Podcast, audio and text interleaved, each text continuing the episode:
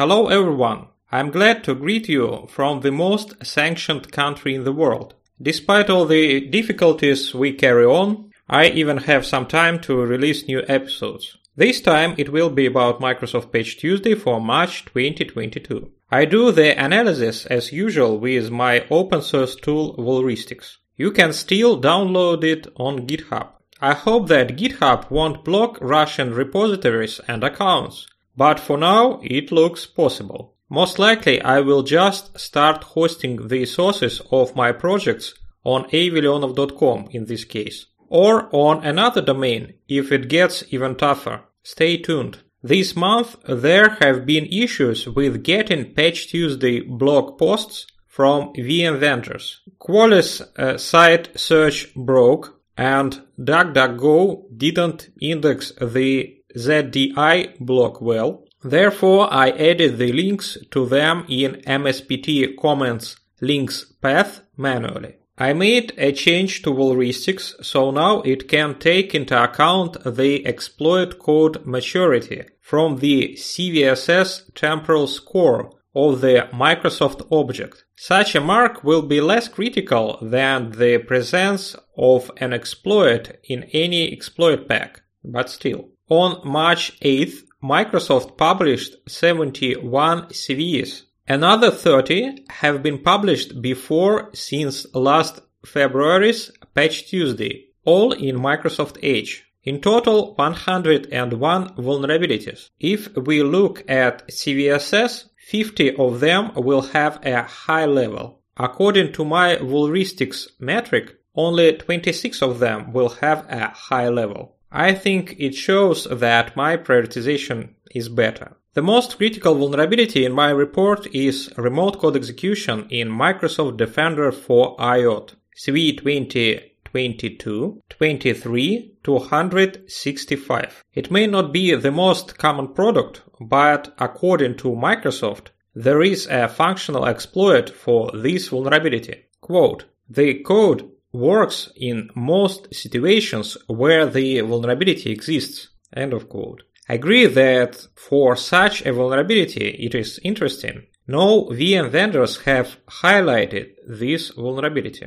In second place, remote code execution in Windows Remote Desktop Client CVE 2022 21 990. Quote, if an attacker can lure an affected RDP client to connect to their RDP server, the attacker could trigger code execution on the targeted client. End of quote. It is certainly hard to imagine anyone actually using such a scenario, but having a proof of concept exploit according to Microsoft is interesting. The following vulnerability was published prior to March Patch Tuesday. Memory corruption in Microsoft Edge CVE 2022 0609. Why is this vulnerability here? Because this vulnerability is actively exploited in the wild and has even been included in the CISA known exploited vulnerabilities catalog. The next is remote code execution in Windows SMB version 3 client server CVE 2022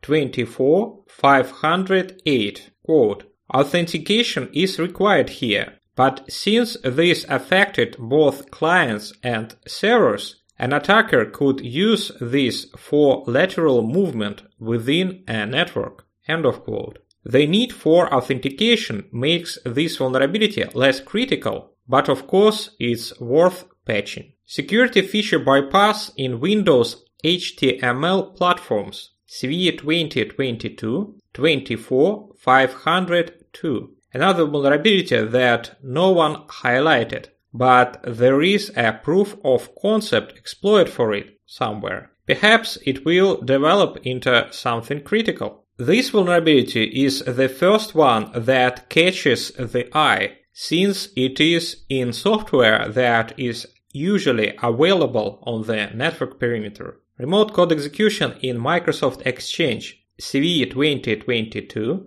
23 277. Quote, the vulnerability would allow an authenticated attacker to execute their code with elevated privileges through a network call. Thankfully, this is a post-authentication vulnerability, meaning attackers need credentials to exploit it, although passwords can be obtained via phishing and other means.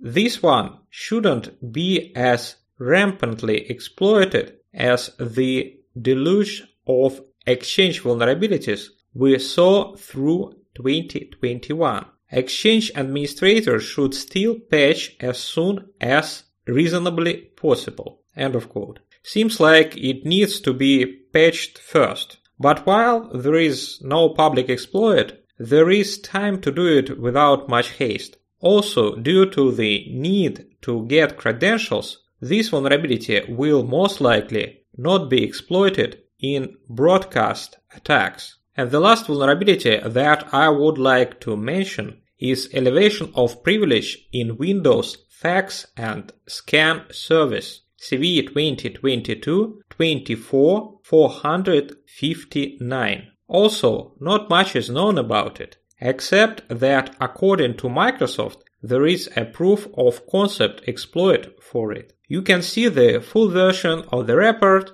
in the blog post at avleonov.com. And that's it for today. Please subscribe and leave your comments. Bye.